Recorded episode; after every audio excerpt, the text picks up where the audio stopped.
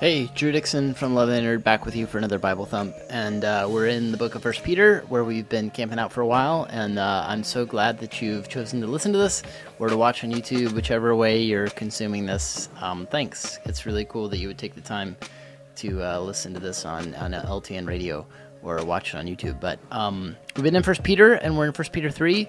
And what we do here in Bible Thump is we open the Bible, we read a little bit, and then we try to find some encouragement. And. Um, this passage I think is like another difficult one, right? We've been uh, after we've been through difficult passage after difficult passage, and I think hopefully we've even in those difficult passages we we have haven't we? We found some encouragement. We found some things to hang our hat upon or anchor our, our souls in and, and, and get some hope and some some some peace and some joy and some focus. Um, and I hope that you'll find that in this as well. Um, all right, so 1 Peter 3, starting in verse 13, we're just going to read through verse 17. So 1 Peter 3, 13, the Apostle Peter writes, Who then will harm you if you are devoted to what is good? But even if you should suffer for righteousness, you are blessed. Do not fear what they fear, or be intimidated. But in your hearts, regard Christ the Lord as holy, ready at any time to give a defense to anyone who asks you for a reason for the hope that is in you. Yet do this with gentleness and respect, keeping a clear conscience, so that when you are accused, those who disparage your good conduct in Christ will be put to shame. For it is better to suffer for doing good, if that should be God's will, than for doing evil. All right, so um, really I should have read on because the next passage that follows is really important to what's going on here, but we'll look at that again next week. But um, yeah, this is this is another pretty countercultural, pretty like jarring passage in First Peter because he's saying like, um, he's saying suffering brings opportunity. I think, and he's saying the way we suffer matters, and he's implying that as followers of Jesus, um, and really I think as people in the world, um, suffering is likely to happen. Although he does caveat this, he does make a pretty strong statement in verse 13 Who will harm you if you're devoted to what is good? Um, there's an implication there that generally, if you're devoted to what is good, that things are going to go okay. Like, generally speaking, right? If you're devoted to, to doing good things, um, you're not going to be punished for that, right?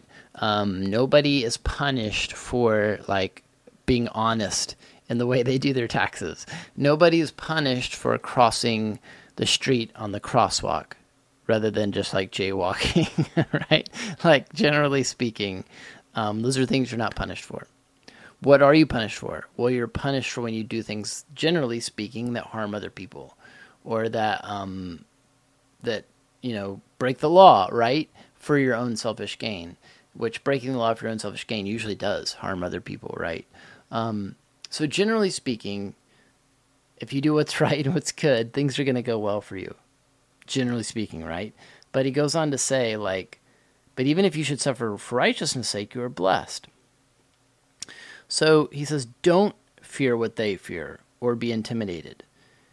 The implication here is that we would have Jesus people, Jesus followers, Jesus people have a different perspective, a different focus um, than everyone else. Like we have a different way of seeing the world. Um, we have a different perspective that gives us an anchor so that even when we're suffering for righteousness, in other words, he's saying if you're suffering and it's because you're actually doing the right things, like you're actually devoted to the kingdom of God, like you're actually devoted to the good of your neighbor, like you're actually um, lifting up the cause of the fatherless and helping the widow, and like you're invested in helping um, the world be a better place, and you're like uh, tuned in to Jesus' kingdom values. Like if that's you and you suffer for righteousness' sake, here's what you need to know. Um, you're actually blessed according to God's way of seeing the world. You're actually blessed according to his kingdom. So even though the world would look at you and think you're cursed, like that things are not going well for you, that like you're in a really bad spot, in God's economy, in God's way of seeing the world, he says you're actually blessed. You have the favor of God, which is a far greater gift than anything this world has to offer. All right. Um, so what else? What else do we see here? Well, um, he says, uh, "Don't be overcome with fear." Right? Don't be overcome with fear or be intimidated, But what should we do instead? Instead, in your hearts, regard Christ the Lord as holy, ready at any time to give a defense to anyone, anyone who asks you a reason for the hope that is in you. So, what's he saying? Here's how we fight the, the, the, the temptation to like fear and anxiety that that would otherwise consume us when we're suffering right? When we when we're being punished for actually doing what's right when when things go poorly for us but even though we're like tuned into the value jesus' kingdom values um, here's how you avoid falling into like debilitating anxiety and fear. Regard christ the lord as holy in your hearts. What does that mean? Regard christ the lord as holy. Well to be holy means to be set apart.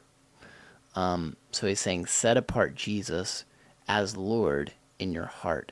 Set him apart as king. Like if Jesus is your king, then your perspective when you suffer for doing things that are right, when people actually go after you because you're doing what's right and what's good and what brings glory to God, like um, if Jesus is first place in your heart, you can stomach that, right? because you recognize that the world doesn't revolve around you, that you're not in this, you're not on this planet to get ahead.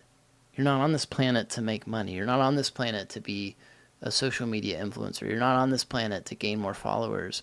You're not here um, for you and for your glory and for your namesake. You're here to point people to Jesus, to help people find the hope that that is found in Him. You're here to promote His kingdom values, which are so much more beautiful and good than the things that we tend to value in this present kingdom we find ourselves in, which is awaiting redemption in Jesus. So one day, all those values that we have that are kind of askew and jacked up, like those values for just like, I don't know, wealth, fame, um, social status, like all those are going to be redeemed and refocused into more alignment with Jesus' kingdom values. So why not now ask God to realign our values more in tune with His? I think that's what we ought to be doing. What does that look like? Well, um, for one, I think for one thing that we can pull from this passage is that we ought to think about the way that we approach suffering. Um, I think followers of Jesus should suffer differently. There should be a distinct way in which we think about suffering and that we, um, like,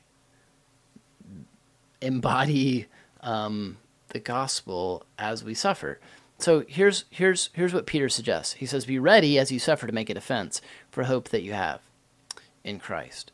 So um, suffering tends to move people around you to ask you questions, doesn't it?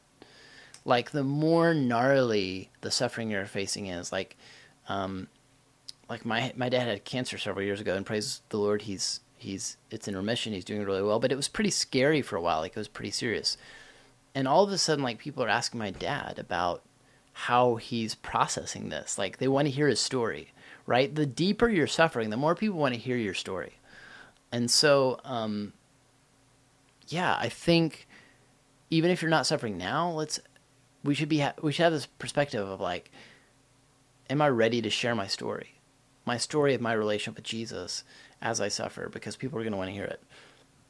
Be ready to make a defense. That's one thing that's one of the ways we're called to suffer. But then peter also tells us to do it with gentleness and respect.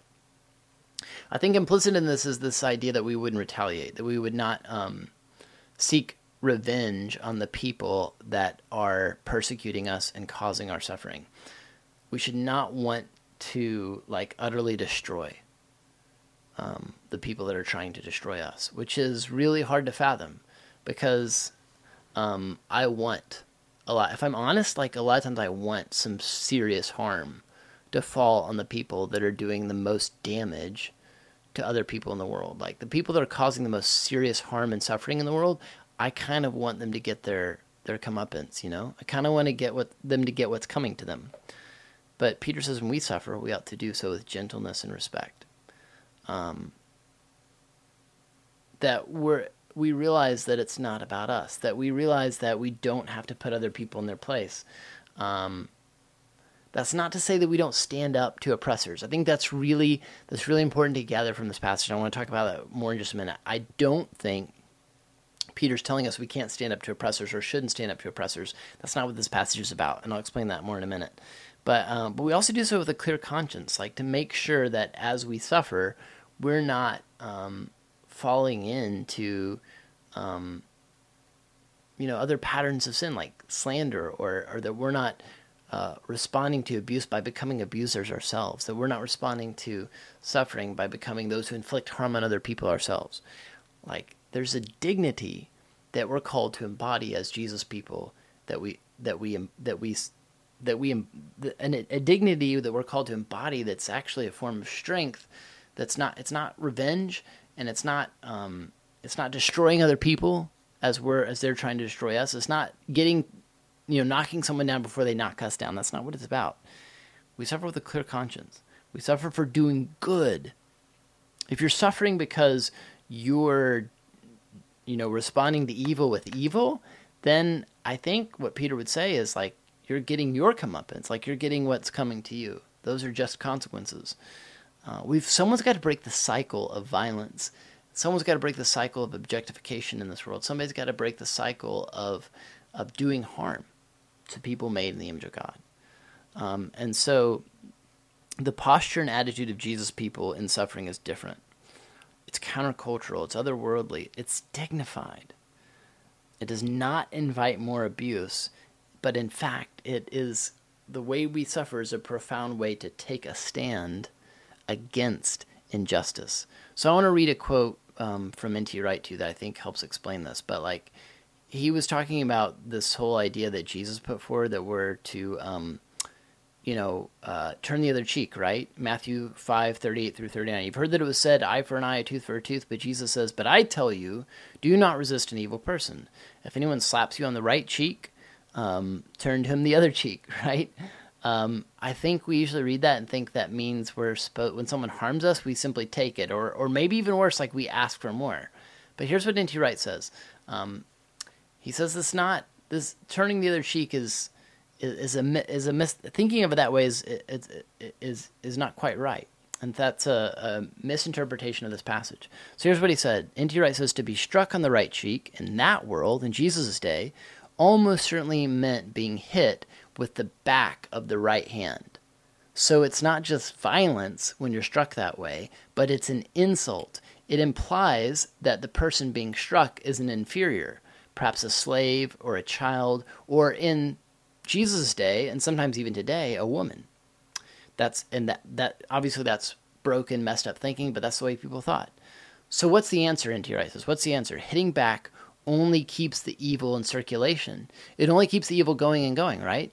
But N.T. Wright says offering the other cheek implies hit me again if you like. But now you have to hit me as an equal not as an inferior. So I found this article about this by um, by a woman named um, Alison Cook, and it's called "Should I Turn the Other Cheek Up?" Maybe we will put it in the show in the show notes. Um, but uh, this is what what she says about this. When Jesus said turn the other cheek, he was not advocating for spinelessness, nor was he advocating for you to take the offending party off the hook and just saying, "Oh, it's fine for you to abuse me." Jesus is not letting abusers off the hook with this. What Jesus is showing us here is an extremely profound way to take a stand. He's saying, anchor yourself in the truth of who you are and the truth of who I am, and stand your ground on what is right. Remember who you are. Remember who God has declared you to be. Um, you're not called to suffer in a way that erases who you are. You're not called to suffer in a way that just says to abusers, "Oh yeah, go on, keep abusing me." But no, we we suffer in a way that says, "You can't take my dignity because I belong to Jesus. I belong to Jesus. You can't make me less." Because my dignity, my worth, my value is has been given to me by a, a human being, by knowing that I'm a human being made in his image, and that image is being renewed day after day in Jesus as I trust and follow him. I think what Peter is saying in this passage that we just read and what Jesus is saying is that actions speak loudly. Uh, he's not telling us um, to take more abuse, um, but rather telling us to take a stand for our own dignity and the dignity of others. So Alison Cook makes three suggestions that I think are really helpful that are examples of turning the other cheek. So when you're suffering, here's three things she says, says you can do. She says simply do not respond. No response is a powerful response. For example, if your spouse baits you, stand firm in the power of your silence. It speaks volumes. Secondly, she says, name what is happening with confidence. If you get a snide comment from a friend, look them straight in the eye and say, that was a rude comment.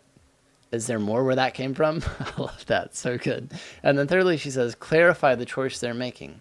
For example, you might say to your mother in law, Is that really how you want to talk to me? A little attitude in your voice won't hurt anyone. I love this because it's, it's such a radical uh, reframing of this passage in a way that I think is really good and true and beautiful. But this way of standing up for yourself is a lot easier said than done. Um, it's hard to turn the other cheek in the way that Jesus actually would call us to. Um, but here's the thing I want you to know like your dignity is firm, it's secure in Him. Um, and you're called to suffer uh, with dignity. But that doesn't mean that you um, just take it all the time. What it does mean is that you stand up for what's true. Um, what it does mean is that you suffer differently from the world. What it does mean is that you don't respond to violence with violence. What it does mean is that you don't respond to sin with sin, right? You break the cycle. And when you break that cycle and suffer with dignity, um, I think you'll find yourself with opportunities to uh, deepen your hope in Jesus and then point others to that deeper hope as well, which is a really beautiful thing and spreads the beauty of the kingdom of Jesus, um, spreads that good news to the people around us. Make sense? Hope this encourages you. Thanks for your time. We'll see you again next week.